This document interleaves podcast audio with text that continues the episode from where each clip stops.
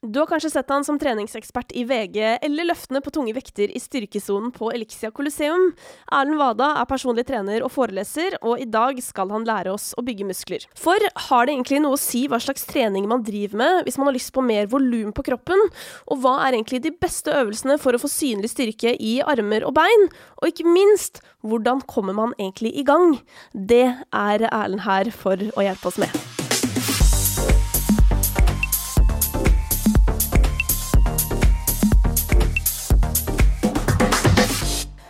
Erlend Wada, du er her, PT på ellevte året, jobber på Coliseum. Eh, og eh, i dag så skal vi snakke litt om muskelbygging. Mm. Eh, og det har jo vært ganske populært den siste tida. Er du glad for det? Ja, for så vidt så er jeg jo det. For det gjør jo at jeg har en jobb å gå til når Ja. jeg står opp om morgenen. Man har jo et litt sånn ambivalent forhold til, til det her. For, for mange av oss som jobber i, i bransjen, så er jo egentlig helseaspektet det vi, vi er mest opptatt av. Det kan jo av og til bli litt i overkant. Ja, for det, Mm. er, det, det tenker jeg på noen ganger som liksom et menneske som jobber med trening. da, Mm. At jeg skulle ønske at helse var litt mer sexy, hvis du skjønner. Ja, det er, ja, det er litt vanskelig av og til å selge, selge helse. Men det har jo vært en uh, liten endring, i hvert fall sånn sett fra mitt perspektiv som gruppeinstruktør på 14 år nå. Uh, mm. så husker jeg så godt da jeg begynte, så var liksom uh, de som gikk på gruppetrening, var livredd for manualene. Så man skulle aldri hente mer enn maks fire kilo, på en måte. Ja. Så står de der da og holder på, og ingen blir jo slitne i verken armer eller bein, fordi Mhm. man åpenbart klarer mer. Men eh, det syns jeg har forandra seg veldig. Ja. Eh, de, særlig de siste åra, og det har på en måte nesten blitt litt sånn trendy å bli veldig sterk. Jeg tror vi kan gå, gå lenger enn å si at det nesten har blitt også. Eh, for det er jo helt klart at uh, trening er trendy nå. Uh, veldig mange er opptatt av å være i god fysisk form. Gjerne også selvfølgelig opptatt av at det ser ut som det er i god fysisk, uh, fysisk form. Og det, det merker vi jo veldig godt. I dag så skal det altså handle om det her med å få stort muskelvolum. Mhm. og jeg lurer først og fremst på om altså, er det hensiktsmessig? Absolutt. Altså, det å ha bra med muskelmasse, det, det, det er en fordel. For det første så henger det jo veldig godt sammen med styrken. Eh, Og det å være sterke, altså være i god fysisk form i forhold til styrke, det er jo viktig. Både for å, for å klare hverdagen, eh, hverdagen best mulig, og fordi at eh, etter hvert som vi blir eldre, så, så faller jo styrken, så faller muskelmassen. Og jo bedre utgangspunkt vi har, jo lengre vil vi jo på en måte være innenfor der vi bør være, da. Ja. Mm. Men er det noen andre fordeler med å ha veldig store muskler?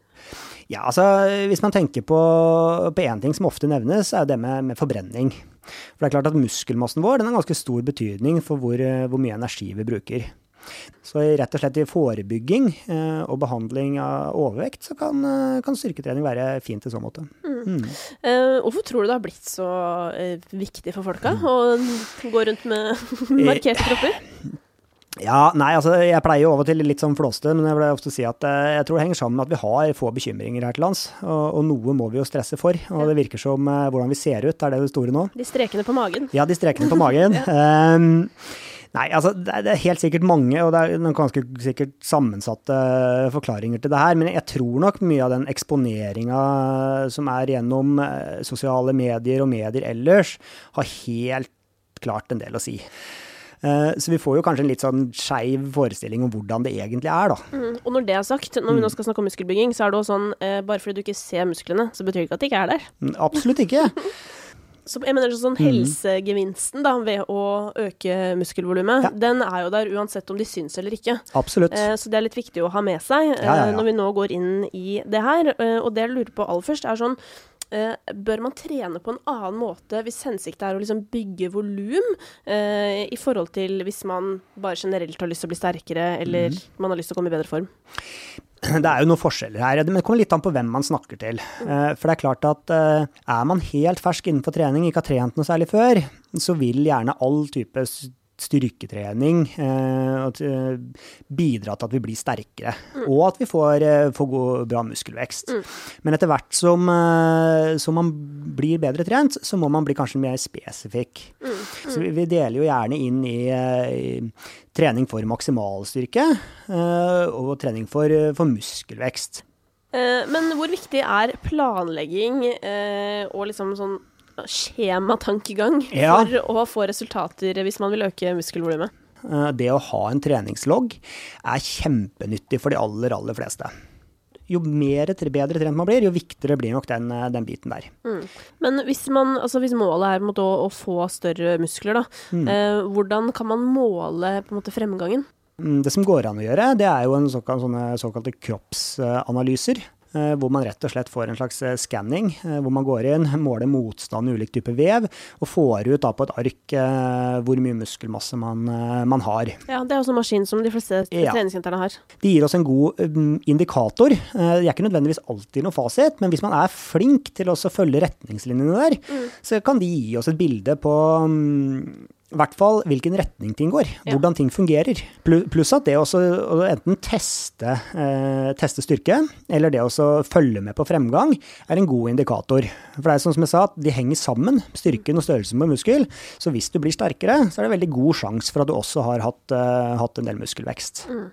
Men eh, dette med mat, hvor mye har det å si mm. for uh, hvordan man bygger muskler? Altså, Kosthold er viktig, det er ingen tvil om det. Og, og, igjen så er det sånn at det er forskjell, eh, forskjell, på folk, men de fleste av oss er jo relativt nærme, nærme, normalen. Og jeg tror nok det er en del som bommer litt på akkurat det med kosthold. Og det går nok ofte på egentlig det enkleste av alt. Det er å sørge for å få i seg nok. Ja. Altså sørge for å få i seg nok mat, nok energi til at det vi får gjennomført gode, bra treningsøkter, til at vi får god restitusjon i mellomtiden.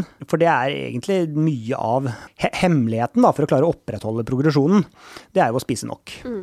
Men jeg føler òg at det skyldes litt sånn der at um, det fins jo veldig mye dårlig mat der ute. Mm. Og man er kanskje vant til å spise den. Uh, mm. Og så når man da etter hvert, det kan jeg i hvert fall kjenne meg igjen sjøl, uh, mm. begynner å få et sunt kosthold, mm. så er det faktisk ganske vanskelig å spise så mye man trenger.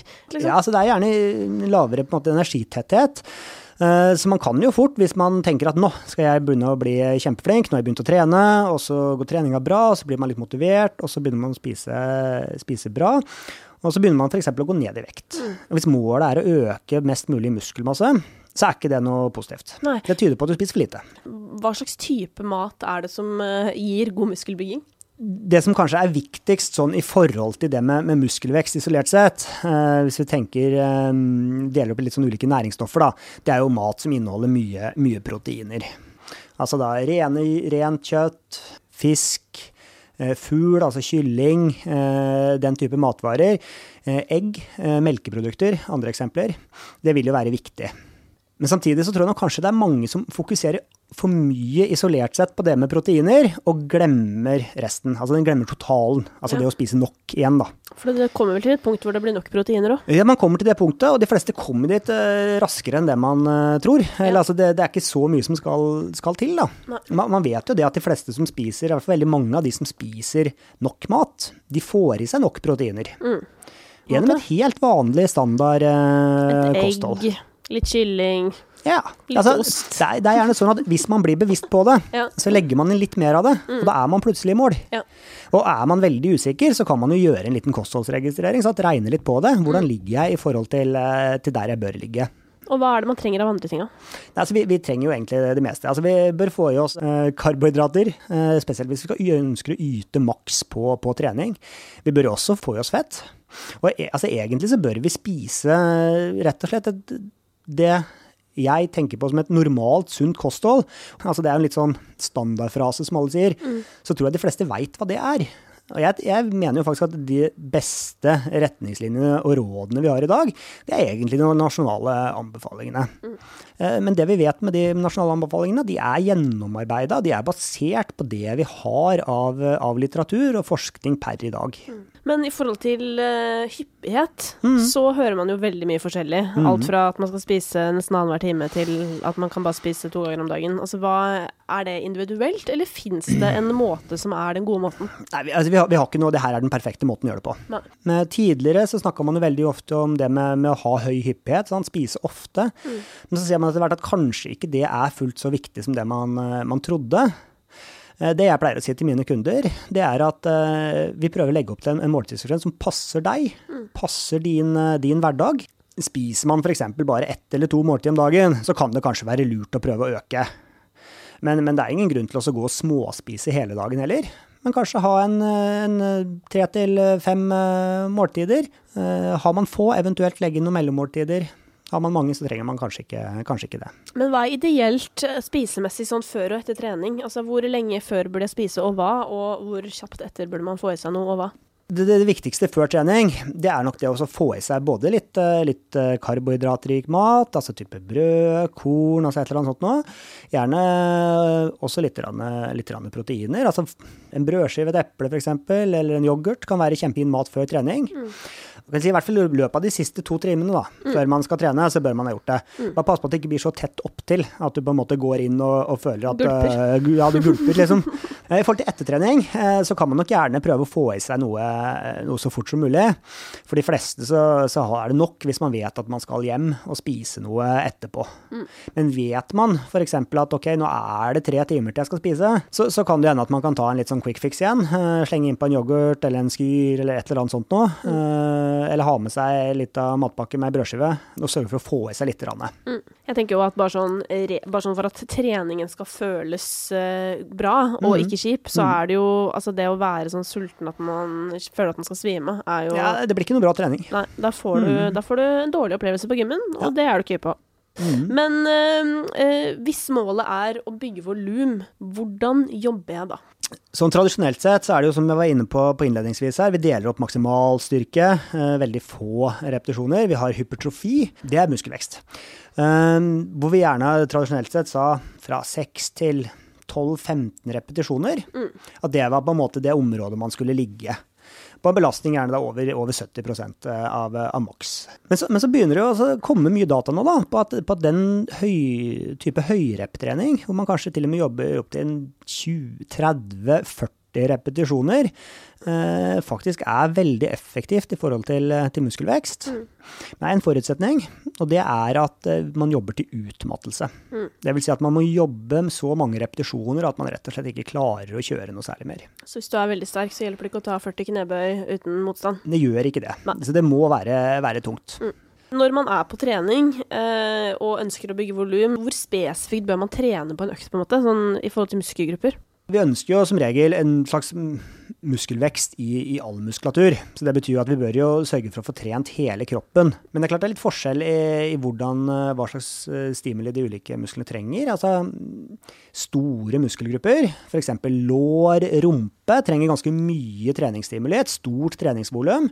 Mens mindre muskler, som f.eks. armer, skuldre, de trenger ikke fullt så mye. Det å gå inn på senteret, ha f.eks. fire øvelser på biceps og én på bein, det vil jo bety at det blir ekstremt mye, kanskje til og med for mye, trening på en liten muskel. Mm. Og du får veldig lite trening på en stor, stor muskel. Mm. Men det er jo eh, litt sånn typisk at man eh, trener veldig mye visse deler av kroppen, mm. alt ettersom hvor man ønsker å ha muskulatur. Ja. Eh, for eksempel var det en periode hvert fall hvor mange unge herrer eh, hadde veldig mye på fremsiden, mm. og ikke så mye på baksiden. Men hvor mm. viktig er det egentlig å, å være balansert i kroppen? Det er nok sånn fra et eh, estetisk eh, synspunkt, så er det litt sånn avhengig av hva man egentlig ønsker, da. Mm. Men, eh, men, det er klart vi er nok litt forbi den tiden, som du sier, hvor, hvor gutta var opptatt bare å trene fremsida, glemte hva som skjedde, skjedde, bak. Er nok de fleste blitt opptatt av at ok, det skal være en slags viss sammenheng mellom forside og bakside. Mm. Beste er jo om vi har en noenlunde balansert styrke. Det er naturlig at man fokuserer mest på det man ønsker å jobbe, jobbe mest med, og det kan jo ofte være helt ok. Eh, det å få for mye muskelvekst det vil sjelden være noe problem, fordi at trening er så reversibelt. Så skulle det bli for mye, så tar man eh, bare og stopper, da. Ja, Men går det over, eller? Eh, for det var også sånn gammel saying, sånn der muskler blir til fett. Nei. Nei. Mus musklene blir mindre. Ja. Og hvis du fortsetter å spise det samme som du gjorde når du trente masse, så vil du lagre mer fett. Men uh, når man uh, da er i gang da, med å, å bygge uh, muskler, hvor snart kan man vente seg resultater? resultatene kommer nok temmelig umiddelbart. Antageligvis er du sterkere på økt to enn du var før du starta, starta økt én. Men det er klart at det her kommer jo gradvis. Og til å begynne med så vil jo økningene være så små at det, vi ser dem jo ikke. Og det kan også være litt vanskelig å se dem over tid, rett og slett fordi vi ser oss selv så ofte. Mm. Så vi fanger ikke opp de endringene som skjer. Eh, Gjennomsnittlig så blir man ca. 1% sterkere f.eks. per treningsøkt. Hvis du er eh, noenlunde utrent og setter i gang og trener en to-tre ganger i uka, så kan du forvente faktisk 1 fremgang eh, per, per treningsøkt. Det er faktisk helt utrolig mye, Det er helt, det er helt utrolig mye. Det er jo det. Mm. Hvor lenge holder man det gående på, på ett nivå før man går opp til neste? Altså Jo lengre du har holdt på, jo bedre trent du begynner å bli, jo, jo lengre tid vil det ta å ha videre, videre fremgang. Så når man starter å trene, så kan man jo kanskje snakke om hvor mange kilo man øker i muskelmasse i året. Mens når man har trent noen år, så begynner man kanskje å, å snakke om eh, hvor mange hundre gram. Og, og har man holdt på med det her veldig lenge, er på et veldig høyt nivå, så, så snakker man jo nesten om hvor mange gram. eh, Eller eh, da, da begynner det å bli på et veldig lavt eh, Små økninger, da. Ja, Folk har jo forskjellige mål. ikke sant? Mm. Noen har kanskje bare å få litt muskelvolum, andre har å få kjempemye. Uansett hva det er, når man har nådd da målet sitt, hvordan blir man der? Det er mye, mye enklere å vedlikeholde enn å, å oppnå noe i utgangspunktet. Det er også deilig å tenke på. Det er ganske deilig. Så når du er Eh, fremme, så er liksom jobben, mye av jobben gjort. Ja, altså man, man sier jo det at for, å få fremgang, så bør man jo trene min, minst to eh, ganger i uka, kanskje tre eh, og fire. Altså vi vet jo jo mer du trener opp til et visst punkt, så, så får man jo større fremgang. Men så sier man jo også at for å vedlikeholde, så krever det ca. én gang i uka. Det vil si at du, du stimulerer hver muskel en gang i uka. Men eh, det gjør meg også litt nysgjerrig på sånn etter man har hatt ferier, eh, så kan man noen ganger oppleve at man er sånn at man har mista veldig mye. Mm. Bruker, tar det like lang tid å komme opp igjen? Nei, På det første da, eh, etter en sånn type ferie, ja du har selvfølgelig mista noe muskelmasse, som regel utrolig mye mindre enn det det kjennes ut som. Ja. Har man i utgangspunktet vært på et visst nivå, så er det enklere å komme tilbake dit på et senere tidspunkt. Det betyr jo at eh, alt den innsatsen man eventuelt legger ned nå, den vil man kunne få betalt for eh, i, framtida også. Så det er, det er ikke bortkasta dersom man skulle ramle ut en periode. Um, men en annen ting jeg lurer på, er jo det her med varighet på økt. Fordi um, folk har dårlig tid, eh, og mange dropper rett og slett trening fordi de tenker sånn ah, jeg har bare en halvtime, da dropper jeg det. Mm. Varigheten med øktene det kommer helt an på hva innholdet i øktene er. Eh, For eksempel eh, skal man trene maksstyrke, så har man gjerne ganske lange økter fordi pausene blir lange. På sånne klassiske økter for, for muskelvekst eh, så kan varigheten gjerne være, være kortere fordi vi har korte pauser. Eh, Vi jobber mer mot, mot utmattelse. Vi ønsker å trøtte ut muskulaturen, så da kan vi være litt mer tidseffektive. Du kan få gjort utrolig mye på en 20-25 minutter. Eh, Kanskje oppimot en, en time, en time og et kvarter. Eh, Kanskje ikke begynne å drøye det så veldig mye lenger. Da må vi i hvert fall sørge for å få i seg noe, noe næring underveis, for å klare å yte best mulig. Men mm. hvordan kan en klassisk økt se ut da, for å, for å bygge muskelvolum? Altså, da tenker jeg at man starter med kanskje de øvelsene som er mest, eh, mest teknisk krevende og krever mest konsentrasjon. Mm. knebøy, markløft. Da har vi fått trent ganske bra på, på store deler av beina. Legger igjen eh, noen øvelser som går på, på pressmuskulatur. Kanskje vi kjører noen sett i, i benkpress. Legger inn eh, litt skulder, skulderpress. Kjører noen trekkøvelser, noen kroppshevninger, eh, sittende roing. Og da har man egentlig fått dekka veldig mye av de store muskelgruppene vi har. Vi har ikke lagt inn noen egne spesifikke øvelser for armene, men det er fordi armene får en del trening på de andre øvelsene vi gjør.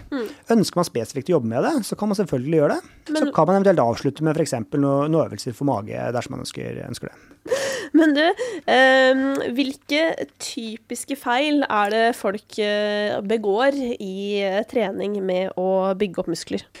mange i en, en innledende fase går litt for fort frem. Eh, man tar seg ikke tid til å jobbe i en, god teknikk og, og, sta, og ha en gradvis progresjon. Eh, litt sånn etter hvert så tror jeg kanskje den største feilen er rett og slett mangel på progresjon. Altså vi, vi sørger ikke for å få en, en gradvis økning, enten da i, i belastning, treningsvolum eller, eller frekvens. Altså det blir det samme over tid, og da vil fremgangen Men du, når musklene har blitt utmatta, Ja. da trenger de en pause. Da trenger de en pause. Hvor lang pause trenger de ideelt sett? Øktene er tøffe, men de er ikke så tøffe at det tar ekstremt lang tid. Mest sannsynlig så er vi, hvis vi får hvilt litt, hvis vi får spist bra, så har vi nok kommet langt i løpet av et døgn. eh, Og innen et halvannet så er- begynner muskulaturen å bli ganske, ganske restituert.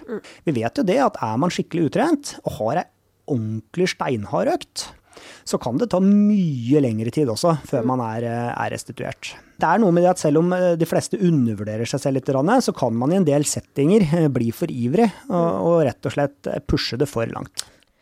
Å begynne rolig er med andre ord et av de gode rådene som Erlend har å komme med når det gjelder dette med å starte å bygge muskler. Neste uke skal vi snakke enda mer spesifikt om sammenhengen mellom kosthold og trening. For hvor mye har egentlig hva vi spiser å si for hvordan vi presterer på trening? Ernæringsfysiolog Therese Ellingsdalen skal gi oss de beste triksene til hvordan å leve et sunt, men ikke minst balansert liv i neste ukes episode av denne podkasten. Og hvis du abonnerer på den i iTunes, så er du den første til å få episoden rett inn på mobilen din, så det anbefales. Husk også at du kan bla tilbake i tidligere episoder og få flere treningstips fra mange av de flinke ansatte her i Sats Elixia.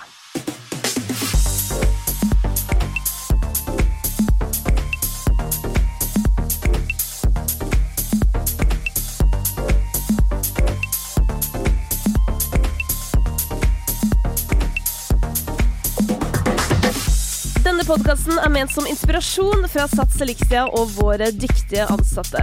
Ønsker du veiledning og oppfølging med trening, er du hjertelig velkommen innom et av våre sentre for å treffe en personlig trener. Sats Elixia lager denne podkasten i samarbeid med Vrang Produksjon.